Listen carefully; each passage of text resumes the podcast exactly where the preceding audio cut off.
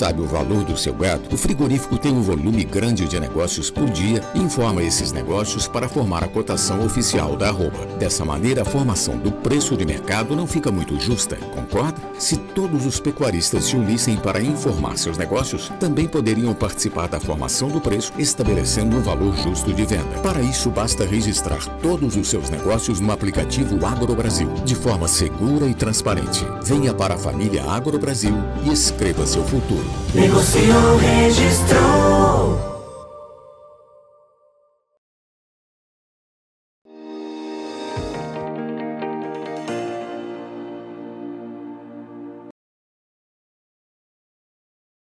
Olá, muito boa tarde a você que nos acompanha aqui pelo site Notícias Agrícolas. Estamos iniciando mais um boletim olhando para o mercado do boi.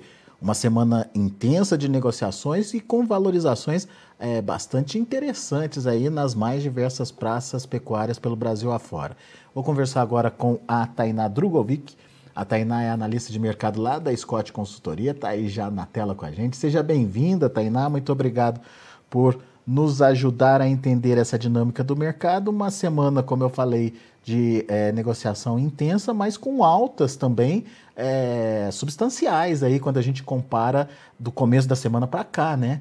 É, conta para a gente como é que foi essa movimentação e o que, que dá para a gente entender desse mercado nesse momento, Tainá? Boa tarde, Alexander. Boa tarde a todos. Agradeço mais uma vez o convite. E é o cenário que a gente tem acompanhado no boi gordo, né, Alexander? Oferta encurtando e preços aumentando. Então, considerando somente a média das 32 praças pecuárias monitoradas pela Scott Consultoria, de segunda até a última quinta-feira já teve uma alta acumulada em média em torno de R$ 8,00 para arroba. Salvo exceções, por exemplo, São Paulo a gente teve uma alta acumulada ao longo da semana de torno de R$ 7,00 para referência do macho terminado a região ali de Belo Horizonte, Tocantins, nós observamos uma alta que chegou a R$ 14,50, Alexandre, ao longo dessa semana. E algumas outras regiões, como o Sudeste de Mato Grosso, uma alta de torno de R$ 11,00, 13 reais ali na região de Goiânia. Então, o mercado bem firme, com oferta importando e fazendo com que os frigoríficos tenham que ofertar mais para manter as suas programações é, de escalas de abate. Então, é um cenário que tipicamente ocorre nesse período de entre safra de capim, quando a gente acompanha, a gente acompanhou, deixou para trás aquela desova né, de animais é, criados em pasto, e agora a gente deve observar essa lacuna de oferta de animais terminados, né, até a saída dos animais do primeiro giro de confinamento, que é previsto ali para o final de julho e início de agosto, né, numa maior oferta. Então, nesse tempo, a gente deve acompanhar um cenário bem de firmeza, Alexander. É, e você estava me contando, né, Tainá, que é, na proporção que vai aumentando o preço da arroba, vai caindo a, as escalas de abate, os dias de, de, de abate né, nos frigoríficos. Uh, dá um exemplo para a gente de como essas escalas estão mais enxutas agora, Tainá. Certo, vamos falar de São Paulo mesmo, né? São Paulo iniciou é, junho como as escalas já baixam em torno de 12, 11 dias úteis é, na média do estado, e hoje a gente já se encontra por volta de seis dias. Então caiu pela metade as programações de abate, né, com uma dificuldade aí por parte dos frigoríficos na originação da matéria-prima e feito com que eles ofertassem mesmo para conseguir ainda aquele golinho que a gente observa quando o preço começa a aumentar, o pecuarista ainda que tem aquele animal é, terminado já ali no, no, no, confinamento, ou mesmo assim colocado ali no sistema mais intensivo, semi-intensivo, né, no pasto, ainda dá uma segurada para aproveitar esse momento de preços maiores, mas o cenário geral é de ofertas, é, escalas de abate menores, o que tem feito com os frigoríficos ofertem mais para eles conseguirem manter ao menos a sua programação de abate. É, e, e pelo menos existe a perspectiva de uma continuidade aí é, dessa busca por animais por conta da necessidade dos frigoríficos de se prepararem para o começo do mês, não?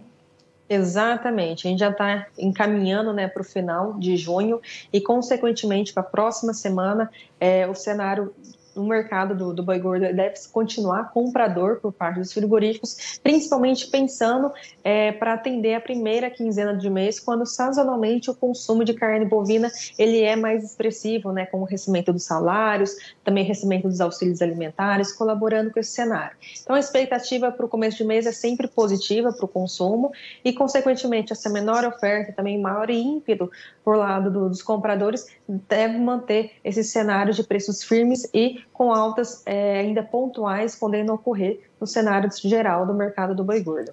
Ô, ô, Tainá, pela sua fala, é, eu posso entender que é uma questão basicamente de oferta mesmo, então, nesse Exatamente. Momento. É, do lado do mercado interno, a gente continua ainda acompanhando aquele cenário um pouco mais é, compassado, é, o consumo ainda patina, né? O cenário que a gente tem acompanhado aí desde a pandemia, né? Quando a gente teve aí é, consequências importantes na nossa economia e também é, atualmente a gente tem acompanhado a inflação aí pesando aí sobre é, os preços em gerais, não só da carne, mas todos os alimentos, o que tem é, colaborado com esse cenário mais frouxo, né, digamos assim, para o consumo no mercado interno.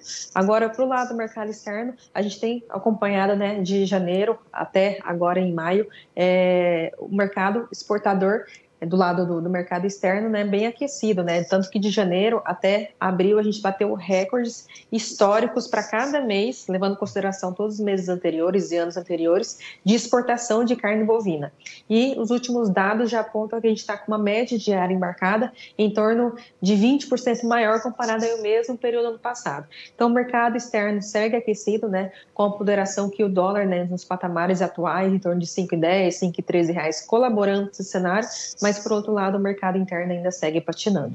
É, agora a gente tem que monitorar o seguinte, essa semana a gente viu as commodities apanhando bastante de uma forma geral aí, por conta desse risco de recessão global, né, que Exatamente. virou moda agora, né? Será que isso chega na carne, Tainá? Exato, é uma ponderação, né? Quando a gente começa a observar, uma das maneiras de conter é, todo esse cenário é aumentar a inflação, então a gente deve continuar vendo esses preços mais caros é, para os alimentos é, um, um, panorama é, mundial, né, a fim de conter é, todo esse cenário de recessão econômica. Então, por curto e médio prazo, a gente deve continuar acompanhando esse cenário, principalmente assim, o lado do milho também, da soja que a gente tem observado ali, é, também os preços um pouco mais frouxos, pensando aí em Chicago, né, é, com toda essa movimentação, pensando em que os investimentos estão voltados, sem dúvidas, para o é, para as economias que, que, garantam né, o retorno de, de, de investimento. Então, a gente está num momento bem estável, né, principalmente pela guerra da Rússia e Ucrânia pesando aí sobre esse cenário. Uhum. A gente tem que ter bastante atenção pensando no segundo semestre, do lado da carne bovina, o consumo. É, a expectativa é que haja um consumo mais positivo no segundo semestre, que sazonalmente a gente já tenha, né, Alexander, uhum. em função das festividades final de ano, último trimestre, contratações temporárias e também pensando que a gente tem alguns outros cenários atípicos, né? Como, por exemplo, é, a Copa do Mundo, a gente também tem um ano de eleição. Então, todo esse cenário colaborando para essas contratações gera um estímulo para o consumo de carne, né? Não só bovino, mas outras carnes. Né? Então, assim, pensando no segundo semestre, a gente deve observar um cenário de preços firmes, né? Com uma tendência positiva para o consumo, mas vale atenção aí em função dos preços altos, né? Devido à inflação. É, isso aí. É, é isso, isso é importante que, por um lado, é, você baixa os preços, por exemplo, a gente viu o farelo despencando, o próprio milho também caindo ao longo é, dessa semana, é, que, o que ajuda no custo de produção uh, do, do, pecuarista que ainda tem intenção de se planejar aí para o último trimestre.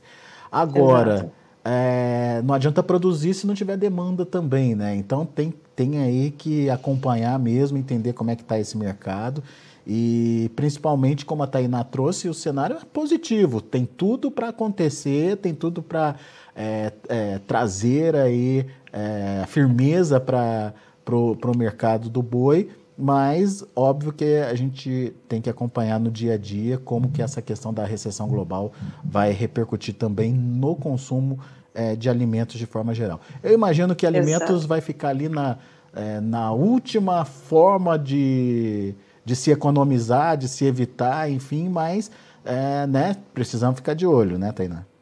Exatamente. Não é um cenário fácil, né, para ninguém.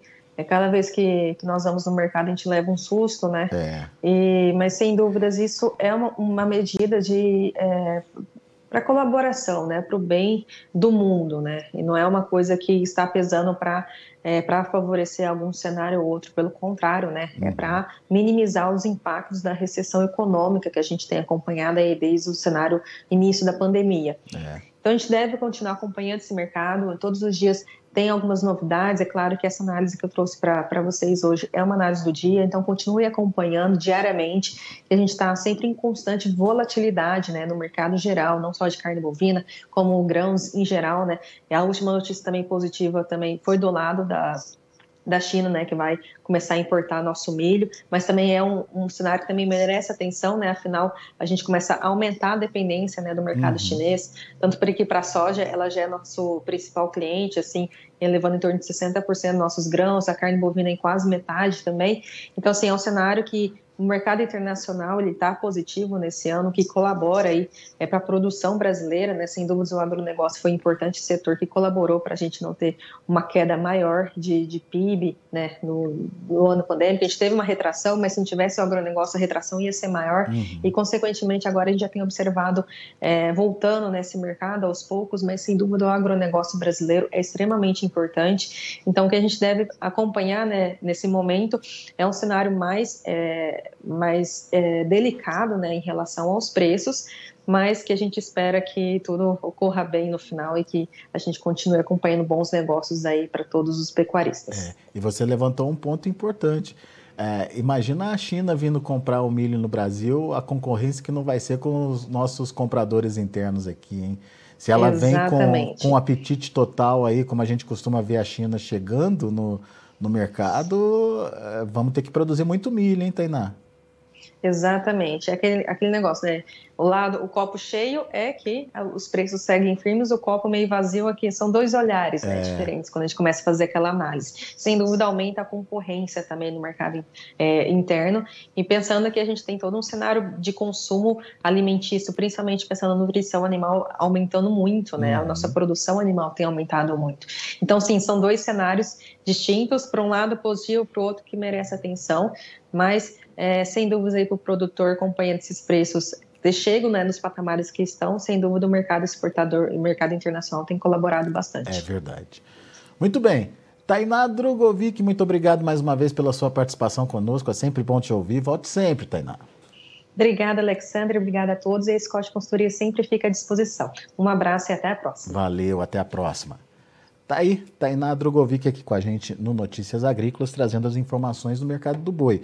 Uma semana intensa, portanto, de é, é, melhora dos preços de uma forma geral aí para arroba. Ela citou várias praças onde essa média de preços das 32 praças pesquisadas pela Scott Consultoria ficou em R$ reais. Mas quando a gente analisa é, ponto a ponto, variações que vão de 6 até 14 reais.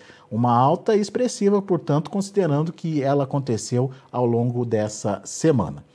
Deixa eu passar para vocês as cotações, mercado futuro lá na B3, vamos lá.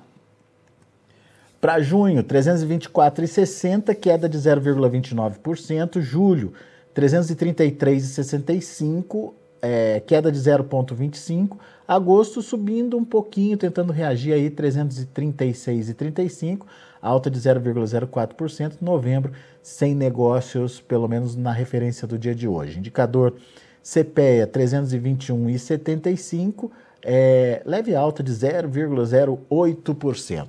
São os números do mercado do boi. A gente vai ficando por aqui. Agradeço muito a sua atenção e audiência. Se inscreva em nossas mídias sociais. No Facebook, Notícias Agrícolas. No Instagram, arroba Notícias Agrícolas. E em nosso Twitter, arroba Norteagri.